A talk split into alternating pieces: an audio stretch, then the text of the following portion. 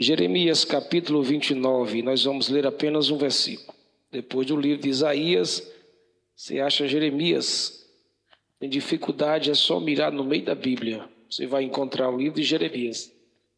Capítulo 29, versículo 11 apenas. Se você não conseguir achar, olhe no telão o texto vai estar tá aí, Jeremias 29, 11. Quem achou, diga amém.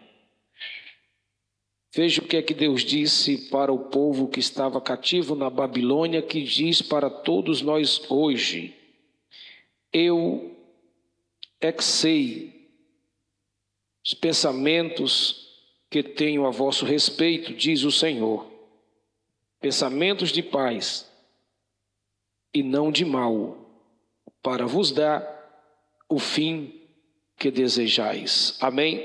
Feche os olhos. Pai, em nome de Jesus, nós queremos, desejamos afetuosamente, sedentemente ouvir a tua voz através da tua palavra e do teu espírito. Deus, fale profundamente conosco e que o seu nome seja glorificado mais uma vez. É o que eu te peço no nome de Jesus. Amém Tome seu assento, por favor, me dê uns minutinhos. Já adoramos, glorificamos, choramos, externamos o nosso culto a Deus, nossa alma. Já falamos em som elevado e alto, apresentamos a Deus nosso culto com a nossa adoração, com o nosso coração e com nossa rendição. Quando nós abrimos a palavra, nós paramos para ouvir Deus falar. E à medida que Deus fala, a gente glorifica Ele, porque é impossível ouvir Deus falar e ficar calado. É impossível ouvir a voz do Senhor e não sentir absolutamente nada. Com base nesse texto, eu quero pregar sobre Deus sabe o que está fazendo. Você pode dizer para alguém, Deus, bora entrar no culto agora da palavra comigo, Deus sabe o que está fazendo. Você disse para alguém ou foi para você? Diz para alguém, Deus sabe o que está fazendo, tá bom? Então relaxa, fica tranquilo aí, que Deus não é menino, Deus é Deus. Deus não é o homem para que minte, nem filho do homem para que se arrependa. Deus é Deus é Deus. Não existe nada fora do lugar. Tá tudo no lugar e Deus é Deus. Capítulo 29 de Jeremias é uma carta que Deus manda escrever e entregar aos cativos da Babilônia. E nesta carta, Deus manda uma mensagem de esperança para o seu povo. O nosso Deus, ele é o Deus de esperança. Ele não é um ser que deixa tudo jogado ao relento e que deixa o ser humano perdido, sem perspectiva de vida. Interessante que Deus manda uma carta para dizer que Ele é o Deus de esperança e que Ele tem em Suas mãos todo o poder e que ele rege a história, porque foi ele que escreveu a história. Você não entendeu? Vou dizer de novo: foi Deus quem escreveu a história. A história não veio do Big Bang, não foi Charles Darwin que a definiu. A história não veio de um laboratório, de uma faculdade de ciência. A história não veio de uma evolução sem sentido, não. Nós não viemos de uma meba e também não somos frutos de um acaso. Nós viemos da mente brilhante de um ser que está acima de todas as coisas, de um ser que chama um querubim, se assenta em suas asas e anda por toda a eternidade. Um Deus que está sentado, mas que quando quer, fica de pé. Quando está sentado, está governando, está traçando, está projetando. Quando ele fica de pé, ele é chamado de Senhor dos Exércitos, aquele que entra na batalha, na causa, na vida de uma família, de uma pessoa, de um crente, de um cristão. Você está aí, diga pelo menos glória a esse Deus poderoso. O povo de Deus estava cativo e durante 70 anos cativo, este povo na Babilônia, ali está falando de um período de crise, de guerra, dificuldade que levou o povo de Deus para longe da sua pátria chamada Jerusalém. Fazendo um resumo em síntese, isto fala das nossas decisões, fora de Deus, isto fala das nossas escolhas erradas, do nosso distanciamento da espiritualidade, da, da espiritualidade, da negligência com as coisas sagradas de Deus. Entenda uma coisa, mas entenda definitivamente que os nossos erros, as nossas escolhas, as nossas negligências afetam a nós mesmos, não afetam a Deus. Teu problema não é problema para Deus, no céu não tem problema. As tuas guerras não é guerras para Deus, no céu não tem guerra. O que lhe falta não falta para Deus, no céu tem muita coisa para dar. Há um almoxarifado divino que todas as vezes que nós precisamos, Deus abre esse almoxarifado e manda para a minha vida, manda para a tua vida, manda para a minha casa, manda para a tua casa, manda para a tua história, manda para os teus filhos. Você entende isso? Diga glória ao nome de Jesus. Ainda que você viva constantemente em guerra, em lutas e problemas, você precisa entender uma coisa: Deus está escrevendo um pensamento de paz para você. Talvez os seus pensamentos tenham sido vencidos pelas próprias guerras, das decisões precipitadas que você tem tomado. E diante destas decisões precipitadas que você toma, que eu também às vezes tomo, que nós tomamos, Deus está escrevendo um pensamento de paz. E no tempo certo ele vai alinhar o pensamento dele ao nosso pensamento. Eita, só três pessoas entenderam. Eu vou dizer de novo bem devagarinho, que é para você entrar na mensagem, entrar no fogo e entrar no avivamento. Os teus pensamentos, por causa das decisões erradas e precipitadas que você tomou, têm gerado guerra nos seus pensamentos, por isso que você vive dividido entre Deus e o diabo, entre as coisas santas e as coisas pecaminosas, entre ir ou ficar, entre fazer ou deixar de fazer, servir ou não servir, Deus ou mundo. Mas Deus está dizendo: em meio a todas estas guerras, eu estou escrevendo um pensamento de paz para trazer paz à sua mente, paz à sua alma, paz ao seu coração. Eu vou alinhar o meu pensamento ao seu pensamento. Deus vai entrar na tua mente, vai entrar no teu coração. Deus vai estabelecer uma paz interior grande na tua casa, na tua vida. Tem alguém entendendo isso? Diga glória ao nome dele. Já percebeu que tem dia que a gente está com a mente da gente poluída de guerra? A gente não sabe o que pensa, a direção que deve tomar, o que fazer, qual a decisão mais correta. A gente fica em transe espiritual e emocional. E o Senhor disse: Eu é que sei os pensamentos. O que é que a gente precisa entender em meio às batalhas? A primeira coisa que você precisa entender é que Deus está no controle. Diz para alguém, Ele está no controle, viu? Diga assim, Ele está no controle, viu? Se você olhar no verso 4, Deus disse: Fui eu que deportei o meu povo para a Babilônia. Fui eu que peguei o meu povo e o levei para ser cativo. Eu permiti, e a Bíblia nos ensina que Deus tem duas vontades: permitiva e decisiva, diretamente dele, da parte dele. Isto fala de soberania, gente, de controle, de vontade, de permissão. Às vezes nós temos a sensação de que Deus perdeu as rédeas da vida, de que as coisas entrou em colapso até no céu.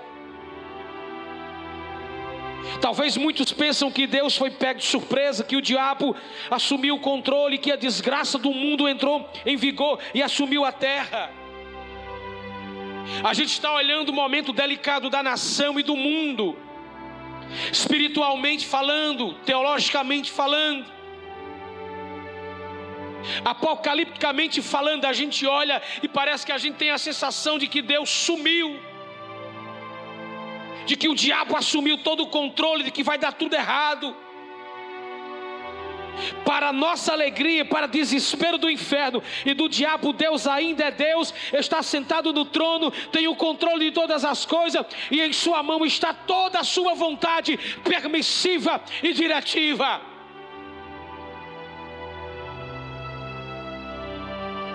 Diga para dois crentes aí, se ele não der um glória a Deus, é porque está desviado. Diga para duas pessoas, se não der glória hoje, é porque está desviado. Deus nunca saiu do controle da história.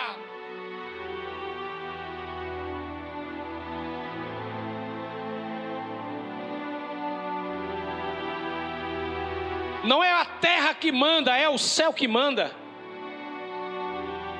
Não é Brasília que dá autoridade, é Deus que dá autoridade.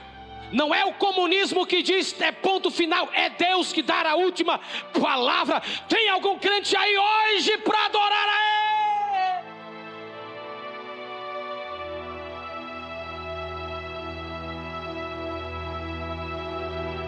A Bíblia diz que o trono de Deus está na sala de controle do universo e não nos poderes públicos de uma nação. Cima, não é embaixo. Deus ainda domina, diga para alguém: Deus ainda domina. Diga: Deus reina, Deus manda, Deus faz, Deus pode e Deus é. Ele disse: ainda antes que houvesse dia, eu sou, e não há ninguém que possa escapar das minhas mãos, porque operando eu, quem é que vai impedir? Eita, que eu estou sentindo que papai já chegou.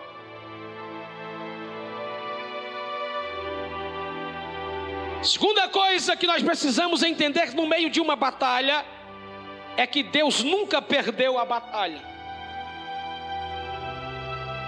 A Bíblia diz no verso 8 do nosso texto que Deus ele fala como o Senhor dos exércitos. O texto 8 diz assim: Assim diz o Senhor dos exércitos. Deus está assumindo uma patente agora. Ele é Senhor dos exércitos. Ele não é general, ele é Senhor dos exércitos. Perceba que esse Senhor dos exércitos, ele está maiúsculo. O que é que a Bíblia está me informando? O pregador está te dizendo que esse Senhor aí é Cristo, o Senhor dos exércitos do Deus poderoso. Mas quem é esse? É aquele que vem saltando muralha. Mas quem é esse? Aquele que tem seus cabelos brancos como a lã. Quem é esse? É aquele que tem um cinturão sobre o seu peito, chamado de Rei dos Reis e Senhor dos Senhores. Mas quem é este Senhor dos exércitos? Certo, Ele é o príncipe da paz, aquele que estabelece a vida, estabelece a ordem, estabelece o poder. Quem é esse? É aquele que manda no diabo, nos seus demônios, manda em cima, manda na terra, manda embaixo dela, manda nos homens e manda na igreja. Por mais difícil que seja para mim, para você enxergar saída, livramento, vitória, o tempo que demora na guerra não significa dizer que a batalha está perdida e que ela está entregue ao inimigo. Ah, não sei se você vai entender. Mas Deus gosta de deixar o inimigo achar que vai ganhar.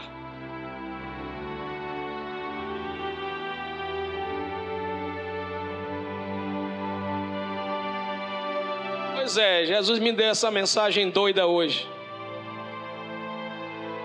Como é, pastor? É, Jesus gosta de deixar o jogo ir para os pênaltis.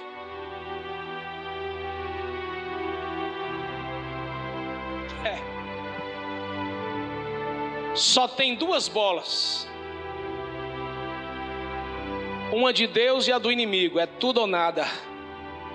Pergunta para o seu irmão, mas pergunta devagar que é para não torar os pontos. Pergunta para ele, quem ganha nessa? Irmãos, Deus, irmãos, Deus não tem pressa para humilhar o inimigo.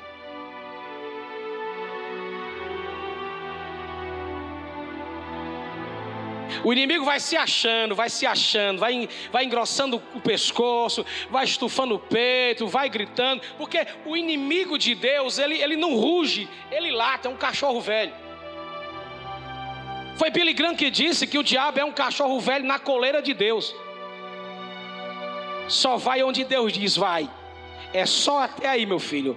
É só até aí. A Bíblia diz que ele vive rugindo como, mas ele não ruge como, ele é um cachorro velho. Porque só tem um leão, que é o leão da tribo de Judá. É o Cristo que era cordeiro, mas que é leão. Talvez você esteja ferido, machucado, marcado, exausto da luta, pensando: vou parar, vou desistir. Saiba de uma coisa: que Deus é quem manda reforço para nossas batalhas. Tem dia que você não tem nem coragem de se levantar. Tem dia que você senta e diz: Deus, hoje eu vou parar. Não dá mais para ir. Aí quando você menos espera, chega um reforço, igual aquele anjo que chegou para Gideão: Valão, varão valoroso. Eita, o Senhor é contigo. Aí você responde igual a Gideão: Mas se Deus é comigo, por que eu estou passando essa guerra? Por que eu estou passando essa luta? Por que está me faltando isso? Pois é, porque Ele é contigo. Está lhe faltando alguma coisa, mas você está vivo. Está lhe faltando alguma coisa, mas você está vivo. Diz para alguém: está lhe faltando alguma coisa, mas você está vivo. O que significa estar vivo? Tem história para continuar. Gideão, se levante, mas eu sou o menor da casa, a minha família é o mais pobre, mas Deus escolheu para você enfrentar os demônios, Deus escolheu para você enfrentar o inimigo, Deus lhe escolheu para ser vencedor. Balança esse crente frio aí e diz para ele: Deus te escolheu para ser vencedor.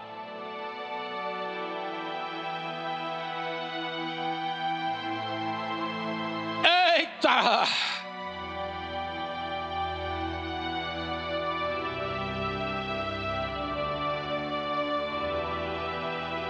Deus nunca vai perder você, sua família, seu sonho, seu ministério.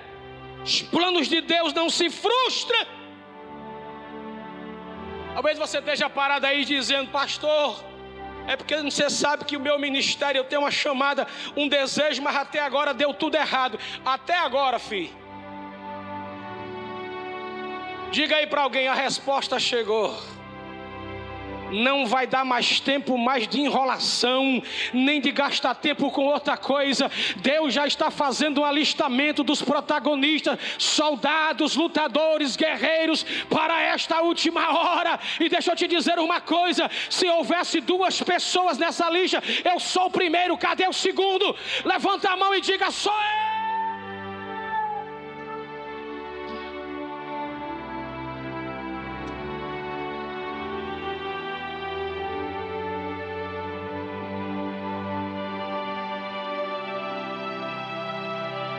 Terceira coisa que você precisa entender em meio às batalhas da vida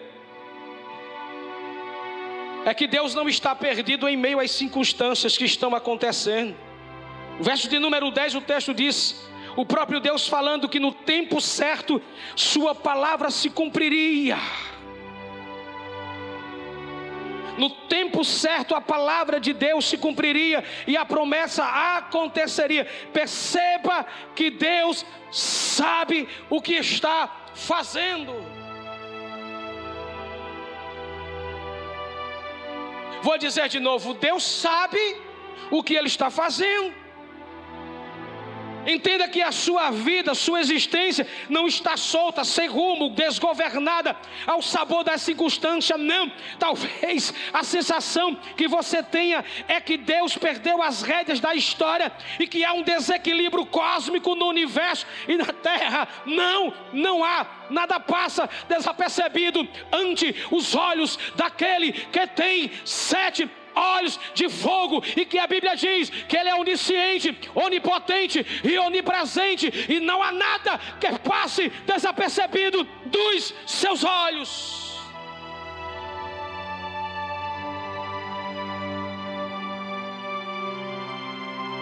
A ciência disse que a distância do Sol para a Terra, se ela tivesse um milímetro mais perto da terra, a terra já tinha sido queimada. A distância da lua, a diaconisa de Deus para a terra, se ela tivesse um milímetro mais próximo da terra, a terra já tinha sido congelada. Desde o dia que Deus criou lua e sol e terra, continua intacto nem as ações cósmicas que acontecem na galáxia conseguiu mexer um milímetro da ordem de Deus. Ele disse para o mar: daqui você não passa, a não ser que eu dê uma ordem, a não ser que eu diga que as placas tectônicas se mudem e balance para dizer que eu ainda estou no controle. Tudo está no seu devido lugar.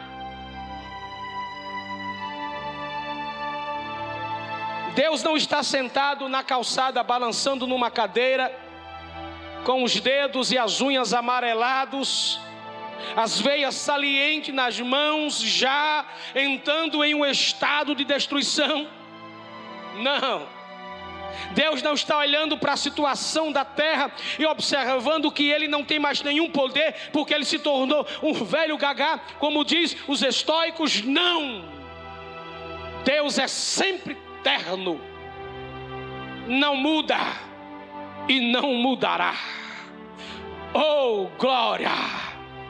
Amanheci com vontade de ir para o céu, amanheci com vontade de visitar o trono hoje, mas Deus não deixou para dizer para a igreja: diga para a minha igreja que eu sou o que sou, e fora de mim não há outro Salvador, não há outro Criador, eu é que mando todas as coisas. Dá uma balançada neste crente aí e diga para ele: Ele é ele pode, Ele sabe, Ele reina, Ele tem, Ele faz e Ele governa.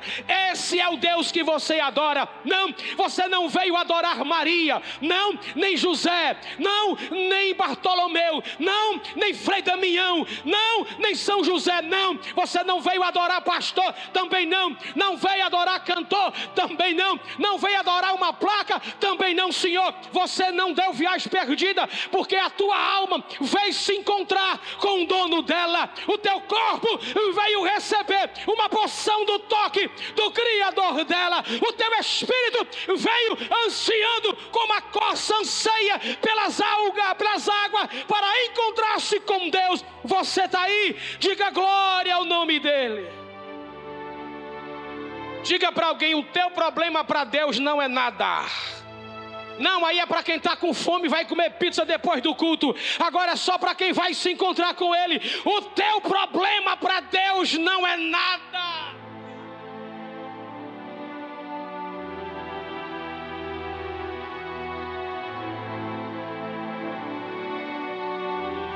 A quarta coisa que nós precisamos entender em meio às batalhas, aleluia.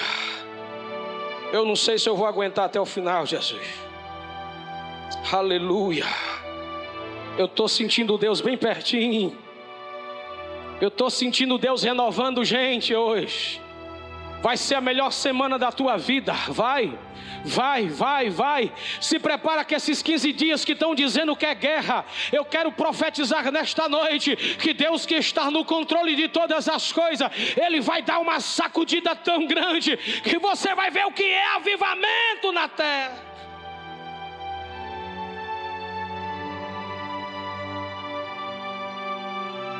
A quarta coisa que você precisa entender em meio às batalhas da vida é que Deus está criando novos caminhos para você. No verso de número 10, Deus disse: Tornarei a trazer de volta para este lugar. O povo estava preso na Babilônia e Deus disse, através da carta que ele envia: Eu vou trazer vocês de volta.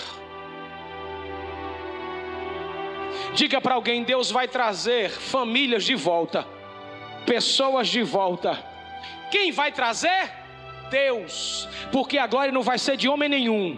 É Deus que vai visitar a gente no quarto da casa, no quarto do apartamento, vai visitar no carro, vai visitar no motel, vai visitar no bordel, vai visitar onde for. Mas Deus vai, Deus vai debaixo da ponte, drogado. Deus vai, Deus vai no presídio, Deus vai na delegacia, Deus vai no centro jurídico, Deus vai no escritório, Deus vai, Deus é quem vai trazer. Você pode estar chorando por alguém que foi e que não quer voltar, mas é Deus que vai trazer, Ele vai pegar pelo colarinho, Ele vai arrebentar as correntes, e é Deus que vai trazer. Diga para alguém: Deus vai trazer, Deus vai trazer, Deus vai trazer, Deus vai trazer.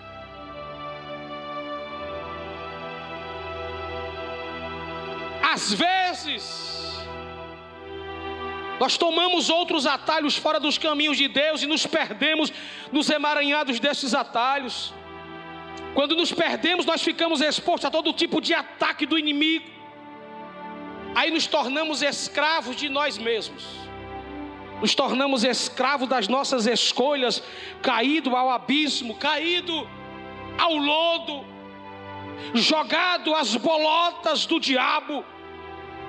É nesta hora que o pastor deixa 99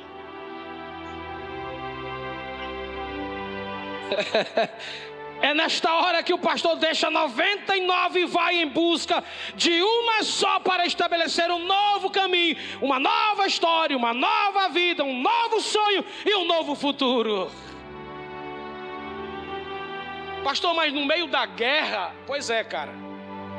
Na 131 diz que Deus faz o seu caminho na tormenta.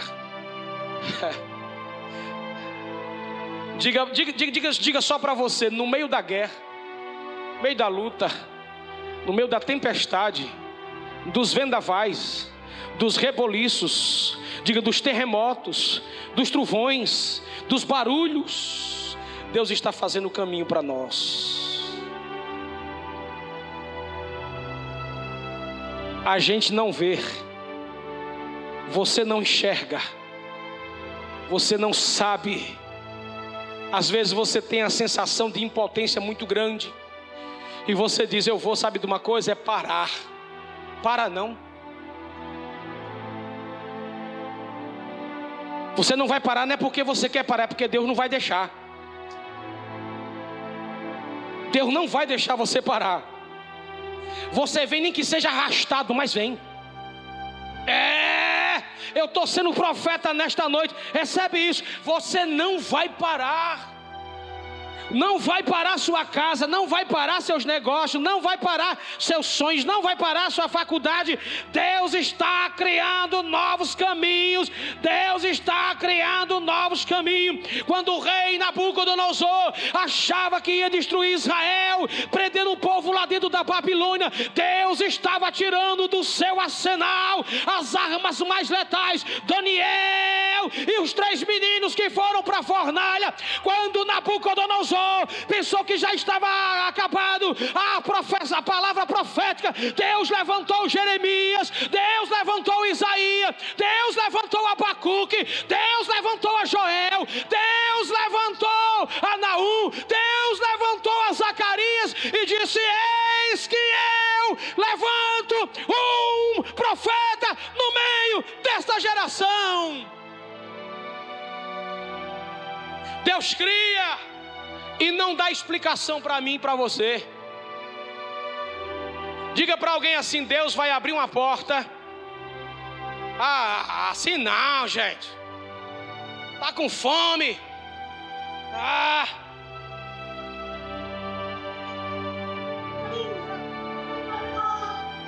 Diga Deus, tá abrindo uma porta e estabelecendo um novo caminho para você.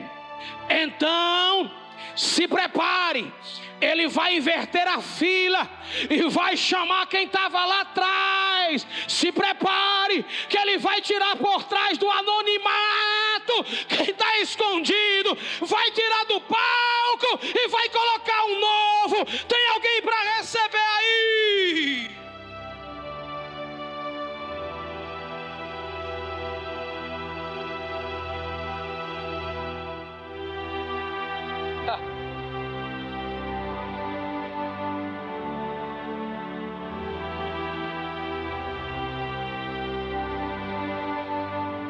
Quinta coisa que você precisa entender em meio às batalhas da vida.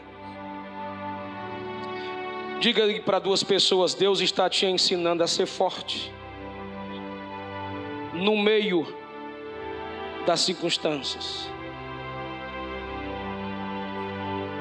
No verso de número 5 a 7, Deus pede ao seu povo que não deixe de sonhar dos versos 5 a 7, Deus pede ao povo que não deixe de sonhar, mesmo estando longe de Jerusalém. Diga para alguém: não pare de sonhar, não. Não pare de sonhar.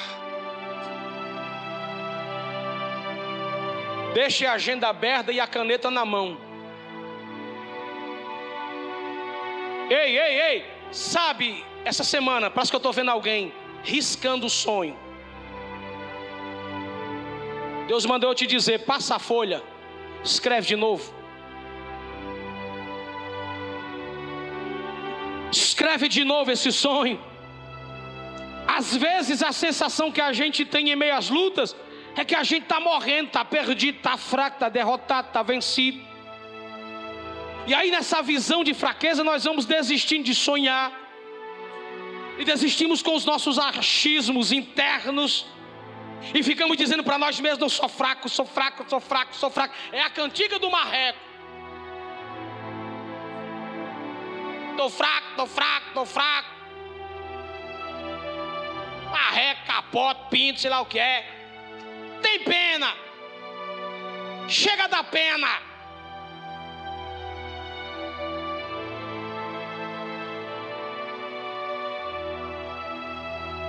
Eu não posso, eu não faço, eu não tenho, eu não sou. É, é, é. Deus está ensinando a mim e a você.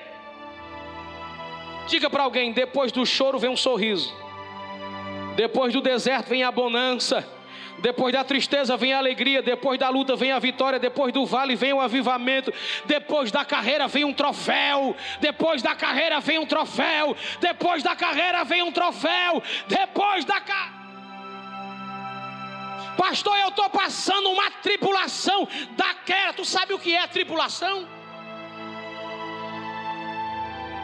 Tribulação vem do grego tribulos, que quer dizer uma carga a mais, uma carga que amassa, uma carga que esmaga. Mas não é que Deus coloca para a gente de vez em quando uma carga a mais? Aí você acorda com a sensação que está sendo pisado. Você acorda com a sensação de que o peso está tão grande, a carga aumentou, que você se sente às vezes fracassado e você se auto-sabota. Olha para o espelho e diz: Ah, eu sou a porcaria da porcaria da porcaria. Eu sou o miserável do miserável do miserável. Você fica se auto-sabotando e esquece de uma coisa: esse sentimento é o sentimento do diabo. Depois que ele caiu, ele perdeu a característica de filho. Nós deveríamos olhar para o espelho e dizer: Espelho, espelho meu. Posso não ser tudo aquilo que eu queria ser olhando para essa imagem, mas a palavra dele diz que eu sou a imagem e semelhança dele escuro ou não, branco ou não, amarelo e pombado ou não, gordo ou não, magro ou não, rico ou não, pobre ou não, grande ou não, pequeno ou não, a ache o diabo ruim como quiser, eu sou a imagem, a semelhança do meu Pai. Eu sou um substituto para adorar aquele Deus que é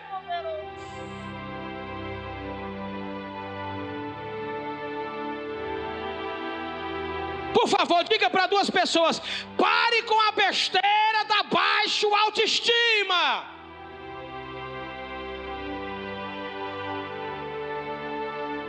né? É, eu sou feio.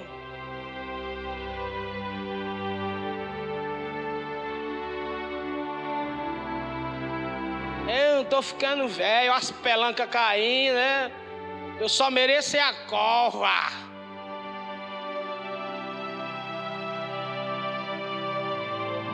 Faz assim, aqui dentro do barro velho tem um espírito que tem uma alma. Os, os, os, mais velhos têm essa sensação. Tem vontade de fazer as coisas, por dentro está zerado, mas o corpo não reage.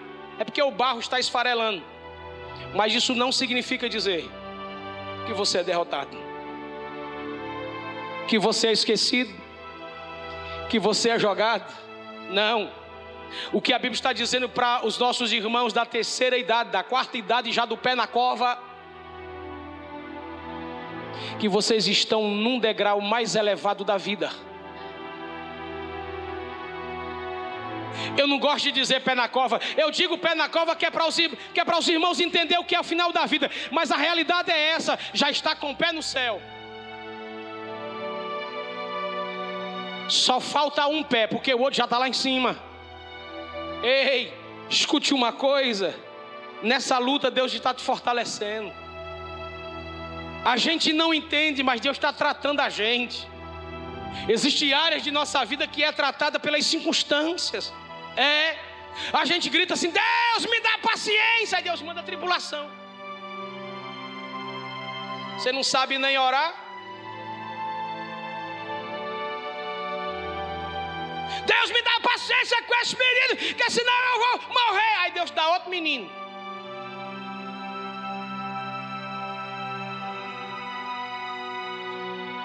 Oh, glória!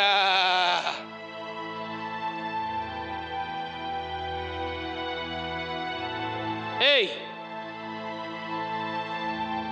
A pedra que é tirada do fundo da lama para ser ouro, ela precisa ser lavada. Água que representa a palavra. Depois é levado para um departamento para ser tirado todas as entranhas que está dentro dessa pedra para que venha aparecer a sua cor. Leva muita pancada. Diga para teu irmão, é muita pancada. Depois ela é jogada no fogo.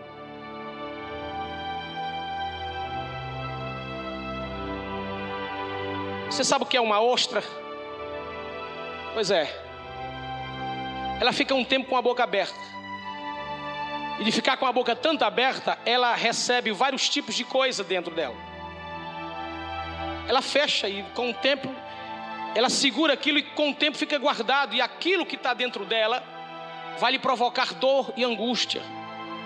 Perturba ela. Daqui a pouco, algo está sendo forjado dentro dela. Um objetozinho branco, lindo, que só pode ser encontrado no fundo, no fundo do mar. E aí alguém vai lá e abre aquele trem.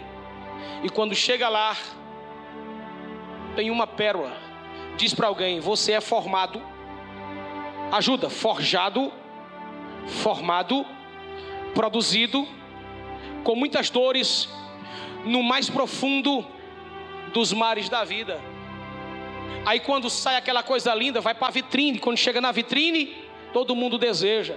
Pois é, é desse jeito que Deus nos forma, nas circunstâncias. Quando alguém olha para você e diz: Eita, foi o que aconteceu com você? Eita, você está diferente. Eita, está mais bonita. Eita, está mais elegante. Foi que aconteceu? Você agora está cantando tão bem, está falando tão bem, mudou o linguajar. O que aconteceu? Seu jeito de andar já não é mais para baixo, é elevado, é peito estufado, é um queixo levantado, é olhando para o céu, não fala mal, não reclama da vida, não vive murmurando. O que é está acontecendo? É uma pérola é ouro forjado, foi Deus que fez isso. É, você está entendendo alguma coisa? Na circunstância, no meio da guerra, no meio do fogo, no mais profundo das suas tribulações, Deus está desenvolvendo a tua vida. Entenda isso. Paulo olhou com aquele espinho doloroso. Um dia Paulo sentou na calçada e ficou olhando, e ninguém vinha, ninguém se aproximava. Paulo sozinho, ele com a dor na alma, dor no corpo, dor no espírito, conversando com Deus e dizer: é muita dor, estou muito fraco, estou aguentando mais não, está complicado. O Espírito Santo sentou perto de Paulo, bateu na coxa dele e disse: Paulo, a minha graça te basta. A tua fraqueza não é nada, é na tua fraqueza que eu estou te fortalecendo, é na tua fragilidade que eu estou fazendo um Paulo mais poderoso. Alguém está aí?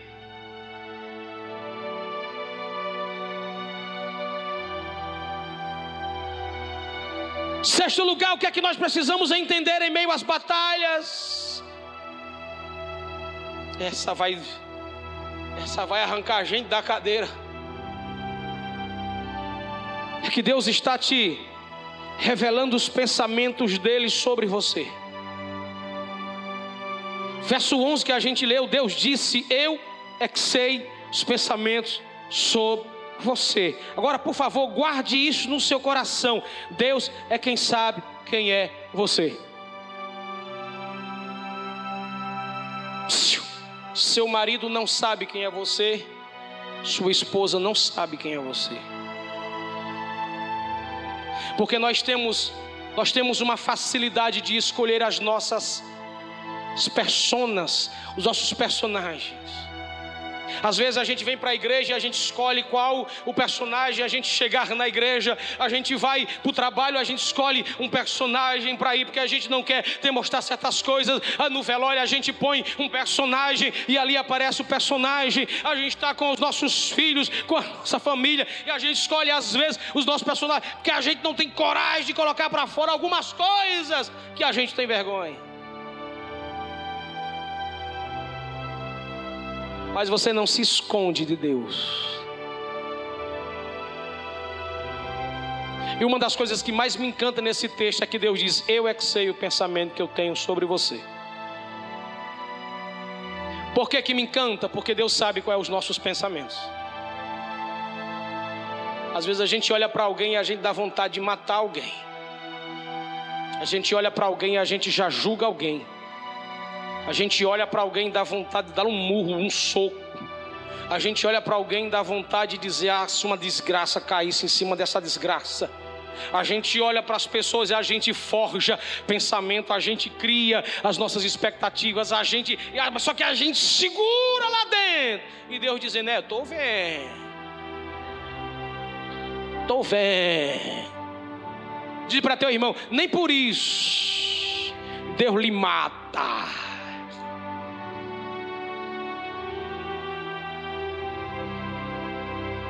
Jesus mandou uma gasguita para dar glória a Deus, mas eu, olha.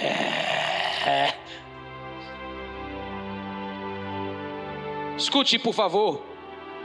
A ciência diz que nós gastamos a maior parte de nossa vida nos preocupando com o que as pessoas dizem ao nosso respeito. A gente se concentra muito mais nas pessoas. O que é que elas vão dizer? O que é que elas vão falar? Então eu preciso criar um personagem, eu preciso criar alguma coisa para me mostrar para ele. E eu tenho que desgastar. Eu tenho que ter uma casa melhor, eu tenho que ter um carro melhor, eu tenho que ter um anel melhor, eu tenho que ter uma cara melhor, eu tenho que ter um sonho maior. Eu, eu, eu tenho, eu, eu tenho, eu tenho, que é para me dizer para ele que eu sou diferente. Uhum. Dói, né? A gente gasta tempo se concentrando nas pessoas.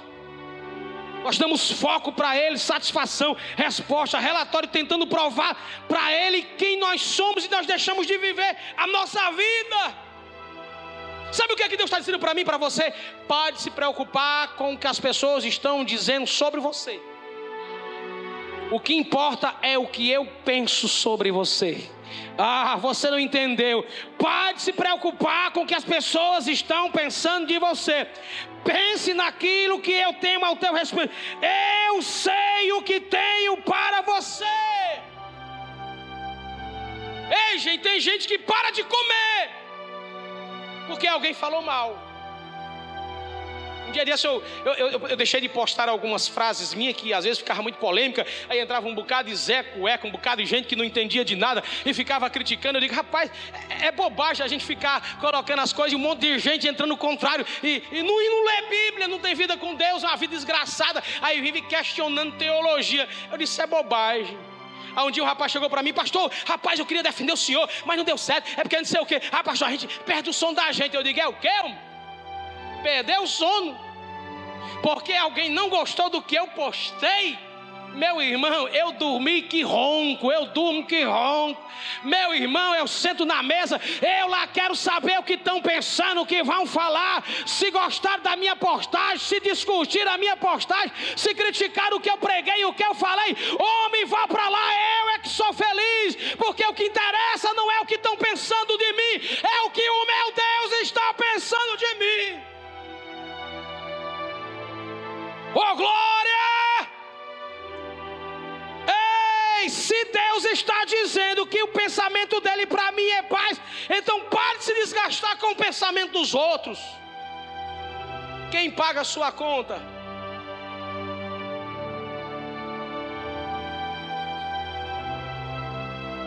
Tira o foco, diga para alguém: tira o foco, vai, tira o foco e vai ser feliz.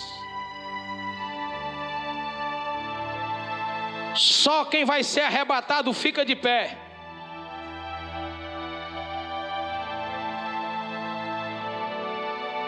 Sétimo e último lugar.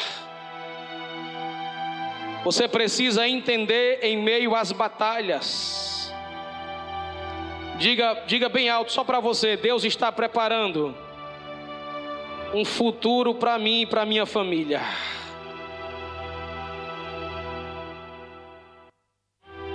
Olha o que é que Deus disse: Deus disse: Eu é que sei os pensamentos que tenho ao vosso respeito, para vos dar o fim que desejais. Diga, o fim que desejais. Olhe para cá, está na Bíblia. Deus sabe dos seus sonhos. Deus sabe de parte dos seus sonhos que se perderam no caminho, na história, no tempo. Deus conhece seus sonhos. O mais lindo é que Deus deseja ser protagonista na realização de cada parte dos seus sonhos. Deus deseja realizar escrevendo com vocês seus sonhos. Eu é que sei os pensamentos que tenho a vosso respeito, para vos dar o fim que vocês desejam. Deus está dizendo: Eu sei que os meus pensamentos para você são os melhores, e o que eu projetei para vocês, eu vou estabelecer nos seus sonhos. Diga para alguém: Deus tem um futuro lindo para a sua vida. Entenda que as tragédias da vida, as lutas, circunstâncias, as guerras emocionais, físicas, espirituais, faz parte da nossa caminhada. A luta faz parte, faz parte, faz parte, faz parte. Não existe ninguém sem luta. Cada um tem a sua, pouco ou muito, mas cada um tem a sua. Todos nós somos passíveis de falha, de erro, de desencontro, de cair, de tropeçar. Agora escuta e guarda isso. Isso não interfere nos planos de Deus para a sua vida. Diga para alguém, mas diga com muita força: você nunca foi um caso perdido para Deus.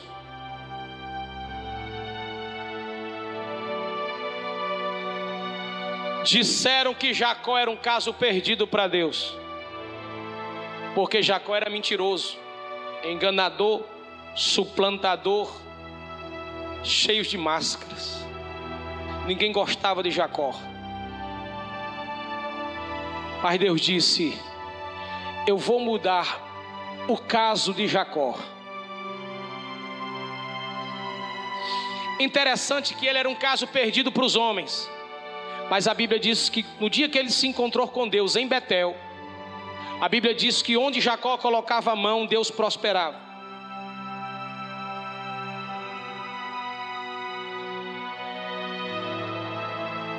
Por isso, gente, que vai a dica e o conselho: não julgue ninguém. Às vezes você olha para uma pessoa e diz é ímpio, e não é. Você olha para alguém que está prosperando e diz nem é crente, você não sabe, é um Jacó perdido. Deus se encontra com Jacó num lugar chamado de Val do Jaboque, o rio que corre, e muda Jacó para Israel. O seu nome era suplantador como Jacó, mas muda para Israel, príncipe de Deus. Você não, você não entendeu? Eu vou dizer de novo. Você, para o mundo, para a família, para a história, para os homens, era um caso perdido, para Deus não. Talvez alguém que está aqui nessa noite tenha ouvido isso de muita gente. Você é um caso perdido, você é um caso à parte, você não serve, você não presta, não presta mais para o diabo, mas para Deus não é caso perdido. Não interessa se você rouba, se você engana, se você é prostituto, se você é assassino, se você é bandido. Não interessa. Para Deus, você é alguém que Ele ama. A gente nunca vai entender o amor dele por nós, nunca. Ele transforma um Jacó em Israel. Diga para alguém: você pode se perder de você, mas Deus não perde você.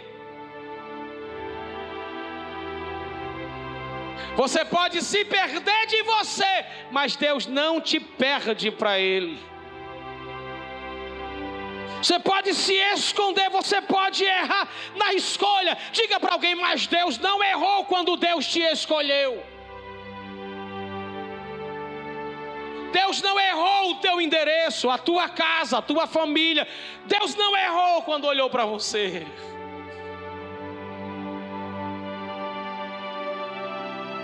Tem alguém aí?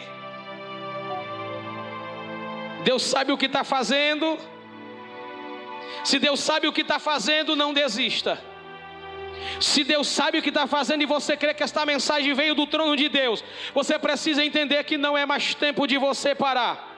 Não é mais tempo de você parar. Não é mais tempo de desistir. Não é mais tempo de você desistir. Não é mais tempo de você abandonar as coisas. Não, é tempo de continuar. Diz para alguém: é tempo de continuar. Adore o nome do Senhor nessa noite com alegria.